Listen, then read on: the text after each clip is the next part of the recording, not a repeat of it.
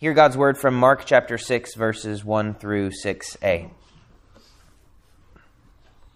He, that is Jesus, went away from there and came to his hometown, and his disciples followed him.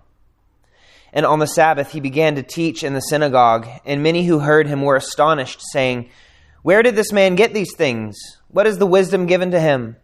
How are such mighty works done by his hands?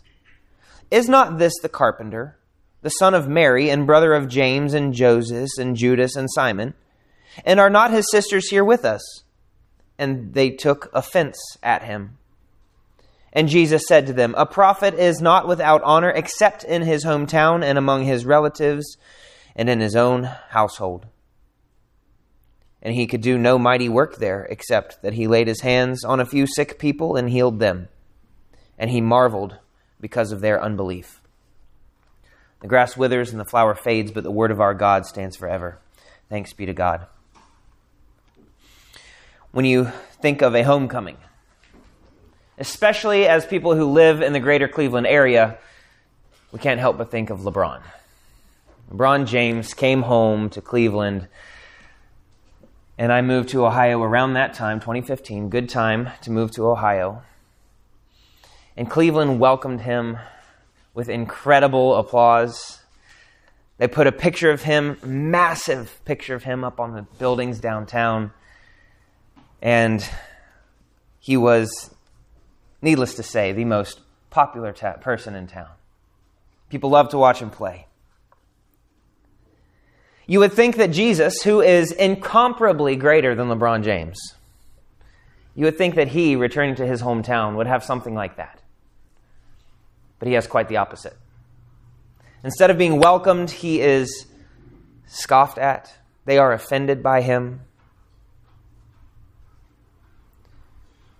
The point tonight is that when Christ comes to his own people to teach them and to bless them, let us be those who receive him with humility and eagerness. Now, we're going to look at this in three parts. We'll look at Jesus the man, part one, and then we'll look at Jesus as he marvels, and then we'll look at the Jesus of faith. Jesus the man, Jesus as he marvels, and the Jesus of faith. So far in Mark, we've seen over five chapters the incredible display of divine authority through Jesus. His ministry has pushed back the kingdom of darkness. He has been ushering in the kingdom of God. He has been proclaiming the gospel of repentance and belief. And he has been enacting the kingdom of God as he has power over demon possession, as he has power over sickness and uncleanness, as he even has power over the natural forces of the sea. And he's been received with remarkable success. Now, there's a story that is a parallel to this one in Mark chapter 1. When Jesus goes to Capernaum, there are some very intentional parallels that Mark draws between these two. First of all, Jesus comes on the Sabbath in both places. He entered the synagogue in both places. He went to teach in both places, and the response was astonishment in both places. So we would expect that as Jesus went into Capernaum and was able to cast out a demon, and they were astonished and marveled at what he did, they received him positively. We would expect the same thing here in Nazareth, especially since it's his hometown. And in the passages that we just looked at last week, the end of chapter 5, we see that Jesus is the object of faith for Jairus and the woman. They fell down at the feet of Jesus. And so, for the success to continue, we would expect that as he comes home, even more will fall down at his feet.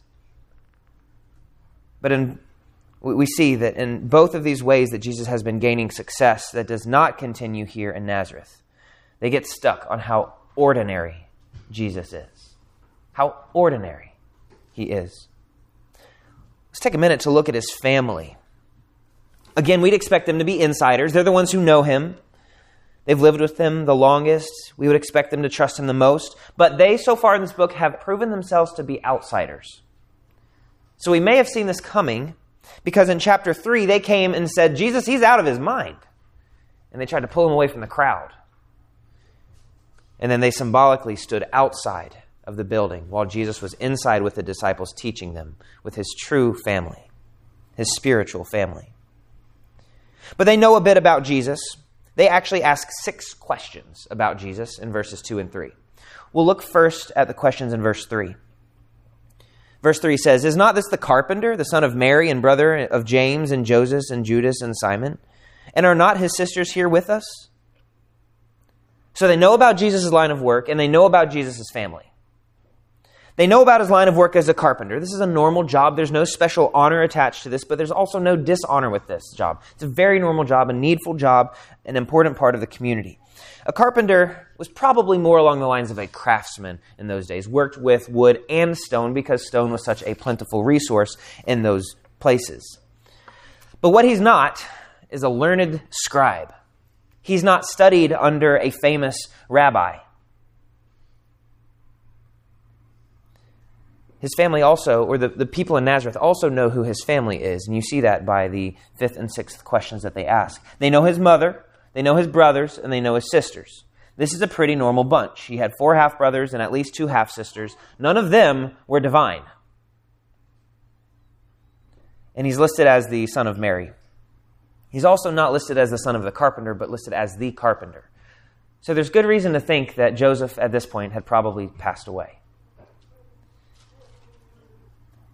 we see the names of James and Judas.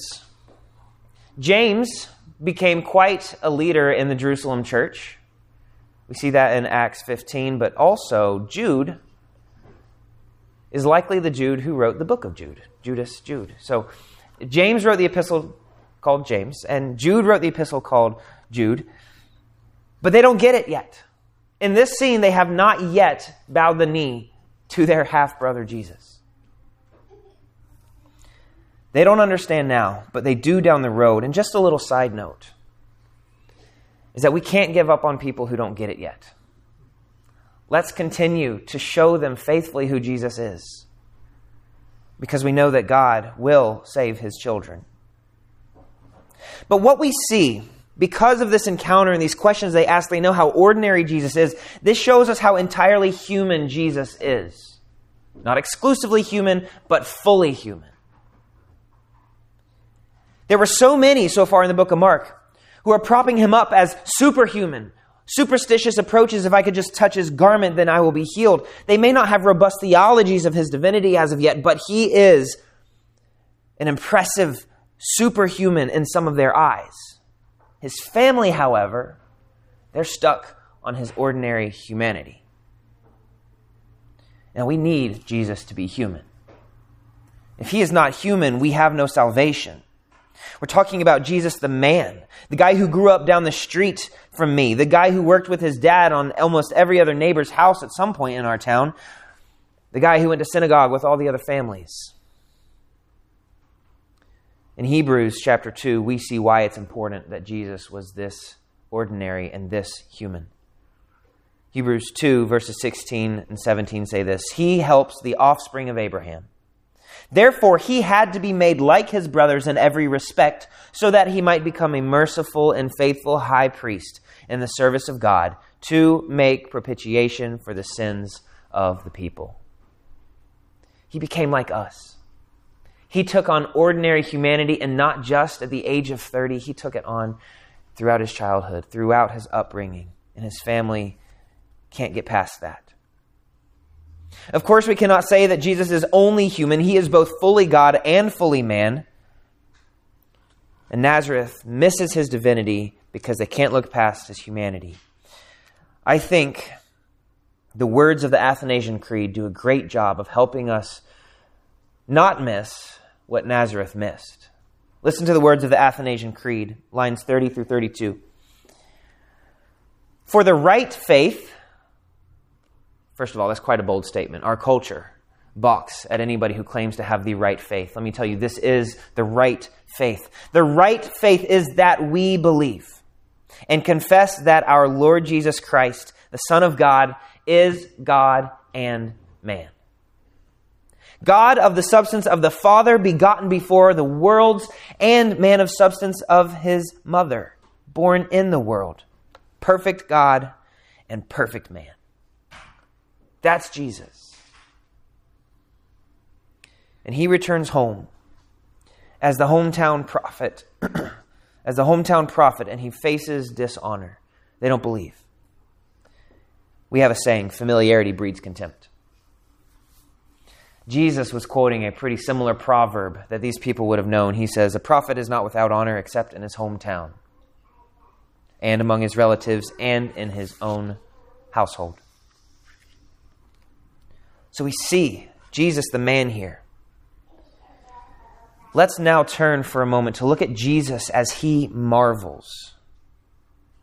It should have been that the people marveled at Jesus as they had done so far in the book of Mark. They were astonished. That's kind of a flexible word that can have a positive meaning or a negative meaning. It was positive in Capernaum. They were astonished at Jesus and received his teaching. And in the Decapolis, after Jesus cast out Legion, they were astonished in a positive way. But here in Nazareth, it's in a negative sense. They're astonished. Who is this? They should have been marveling at Jesus. But instead, Jesus ends up marveling at their unbelief. Now, Luke gives us a little more detail about what happened in this instant. He tells us in chapter 6, excuse me, that's the parallels here, Mark chapter 6, verse 2. But in Luke's telling of this, they actually took Jesus up on a cliff and tried to push him off. That's the kind of reception he's getting in his hometown. That is negative astonishment. They don't see him. So let's, let's pause for a moment. Let's not make that same mistake. Let's take a moment to consider who this Jesus is, according to Mark's gospel.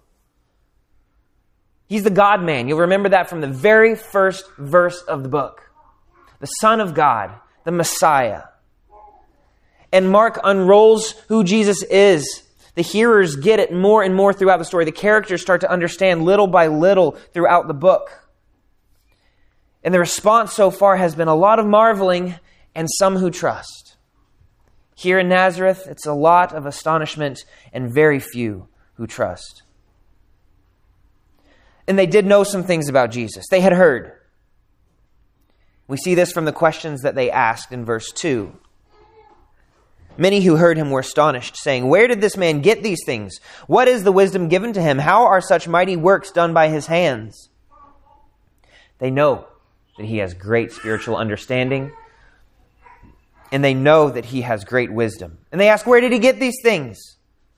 His teachings in the synagogue. In Capernaum, he was described with great authority, and they said, Where did he get such authority?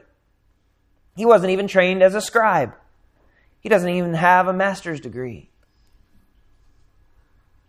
and they know of his mighty works. Some have even seen them.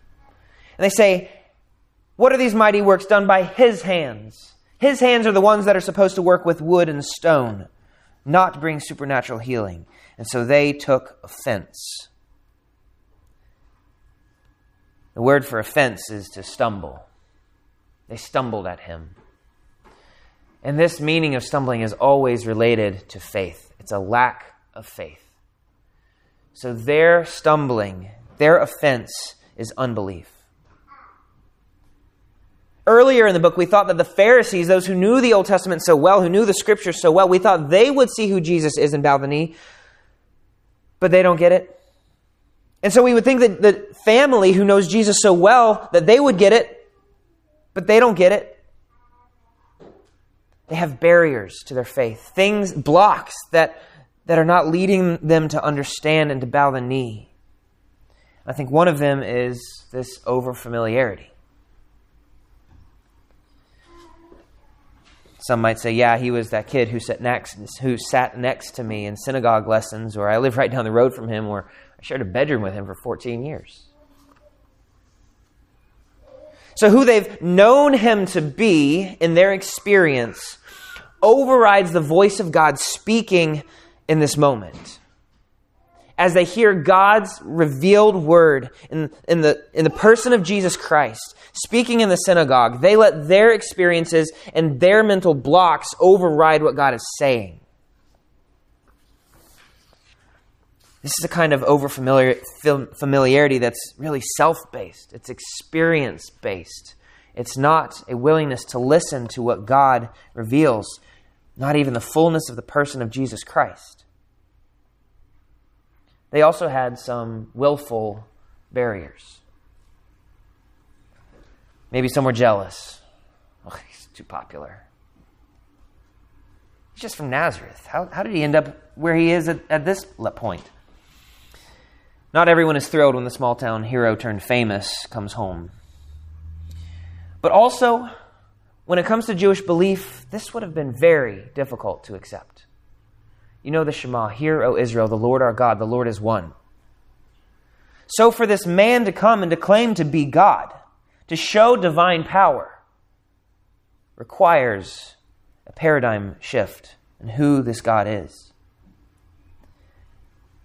And there's also another barrier that is not unique to Nazareth or to Israel. If Jesus is who he says he is, that demands everything from you and from me. That demands us to give up our control over our lives. It demands us to submit my life to him. How hard it would be to worship the craftsman down the street. And we are just natural people, aren't we? On our own, without the Spirit's help, we're stuck in our blindness and in our spiritual darkness until the Holy Spirit opens our eyes to see who Jesus is. so, what they have done by rejecting this Jesus is they have rejected the prophet. This is the only time Jesus is connected with the word prophet directly in the book of Mark. It's not a common description, so the word means something. Prophets spoke on behalf of God. And in so rejecting Jesus, they were rejecting God's very word. Throughout the Old Testament, it is grievous to reject the prophets, but Israel did it quite often.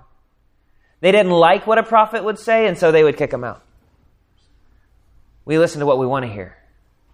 We have a hard time listening to what God says sometimes. Nazareth and his Jesus' family are a microcosm. They rejected Jesus, their kin, their brother. That is a microcosm of the nation of Israel rejecting Jesus, their brother, their kin, as they hung him on the cross and crucified him. When Jesus hung on that cross, all the sins of the world, not just Jews, but Gentiles as well, for all who believe in him, their sins are on Jesus on the cross. Their sins are paid for. God's wrath is satisfied on him for all who receive him by faith. That's a stumbling block to Jews, and that's folly to Gentiles. And it was a stumbling block to Nazareth. But we see that even with such disbelief, prevalent disbelief, God is still growing his kingdom here in Nazareth through the ministry of Jesus because we know that the Jews rejected the gospel so that the Gentiles might be brought in, but also there are Jews who are believing here. Because in verse 5 it says that Jesus laid his hands on a few sick people and healed them. And Jesus only did such for those who had faith.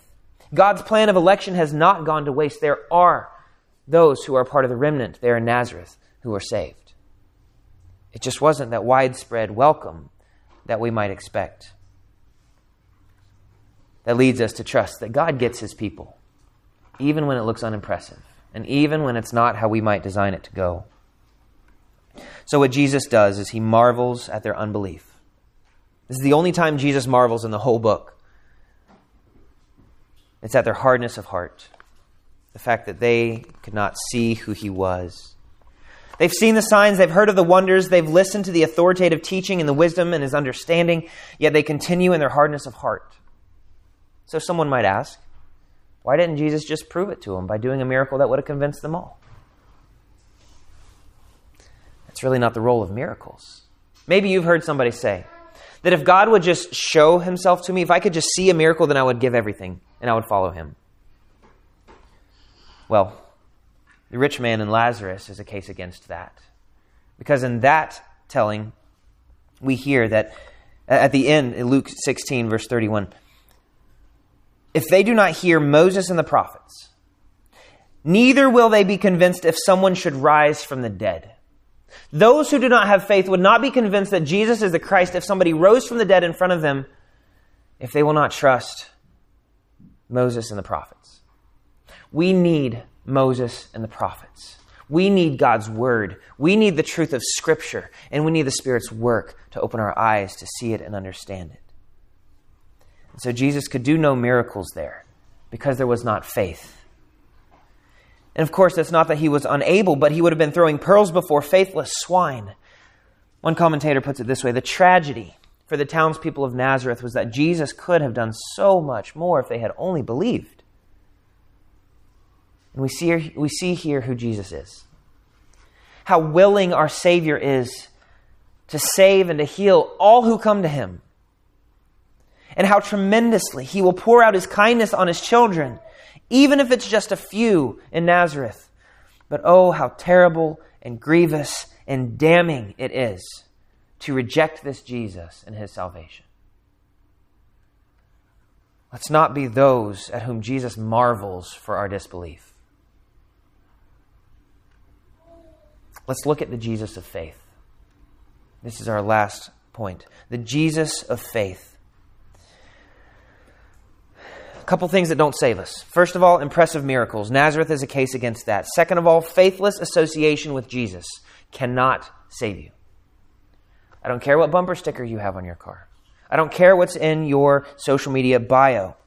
Being related to Jesus without faith doesn't save you.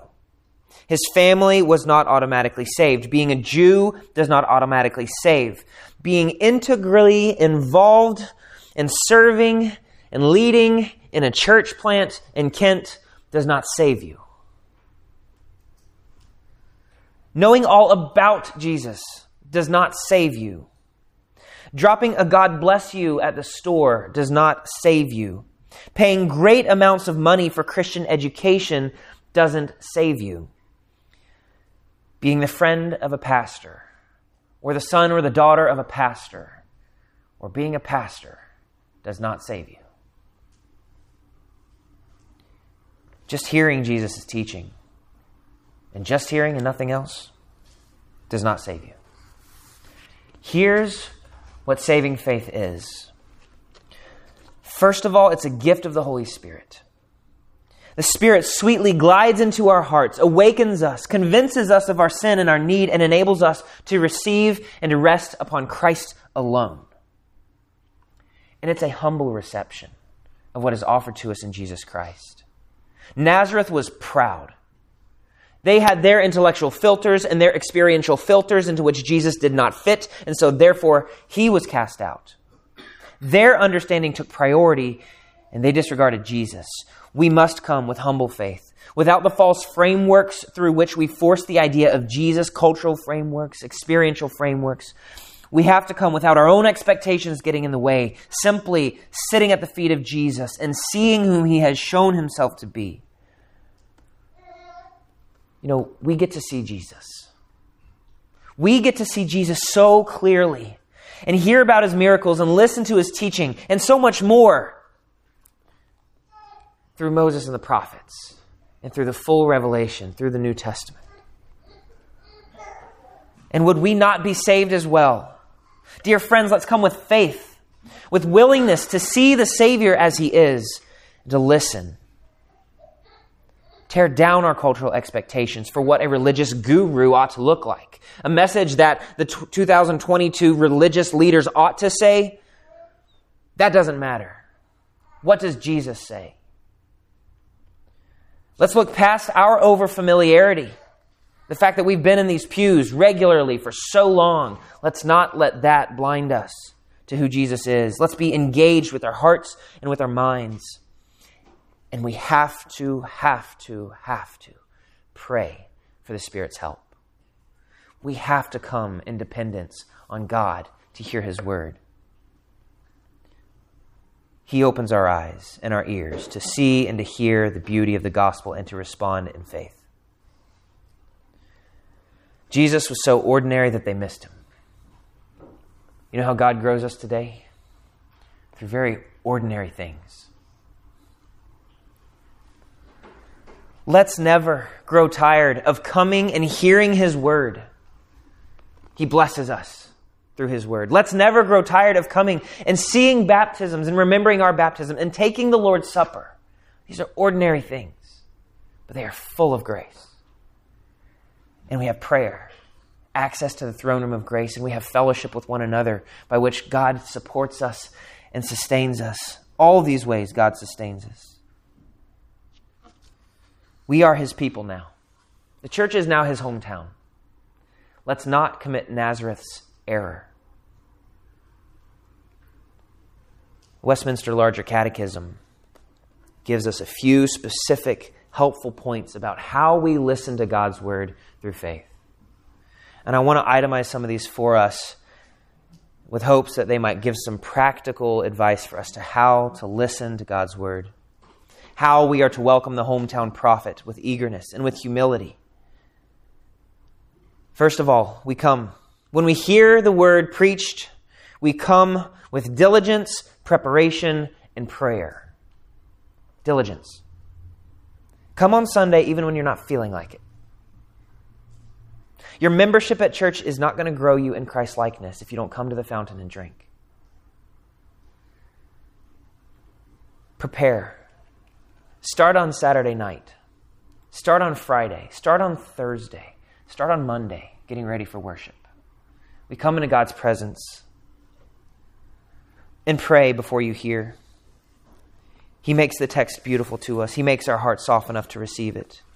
And He gives spiritual understanding to natural people. And examine what we hear by the Scriptures. Don't let what you hear go in one ear and out the other. Take what I say, anyone who's preaching, take what is said and examine it with Scripture. Be students of Scripture. And the Catechism continues Receive the truth with faith, love, meekness, and readiness of mind as the Word of God. Receive the truth. Let it sink in. Let it drive you out of yourself into a godly perspective. Let it redefine the way you think rather than vice versa. And love God's Word. God speaks to His children as their God, as their Father. These words are more valuable than much fine gold, and they are sweeter than honey from the honeycomb. And they tell us the way of life in Jesus Christ. And lastly, the one that we don't like to hear meditate on it, confer of it, and hide it in your hearts. It's a lost art to hide God's word in our heart. First of all, read God's word privately and read it as a family, even when you think you're so busy you don't have time for it. Is there really anything that is more important than this? Your children will not grow in Christ likeness just because you say you're a Christian. Come humbly to the fountain and drink from it as a family and memorize it. I'm not telling you, like in high school, memorize, you know, so many hundred words every week. Maybe get into a more maintainable rhythm. Read one psalm every night for a month. After a while, you'll know it. You'll be hiding it in your heart. And then maybe you move to the New Testament and pick a, a paragraph that you really want to hide in your heart, and you'll find yourself recalling it. And it becomes precious to you. If we're not doing these things, we can never expect that the fruit of the gospel will come forth out of our lives. If we're not willing to diligently listen and examine God's word and receive it with faith and humility and meditate on it and hide it in our hearts, we will be like Nazareth. You'll carry on with an experience based and self based faith. Lack of faith, excuse me. Let's not be like Nazareth. Let's see Jesus, fully man, fully God, and lean on the Spirit to trust God's word and to understand it, receive and rest upon Jesus alone for salvation.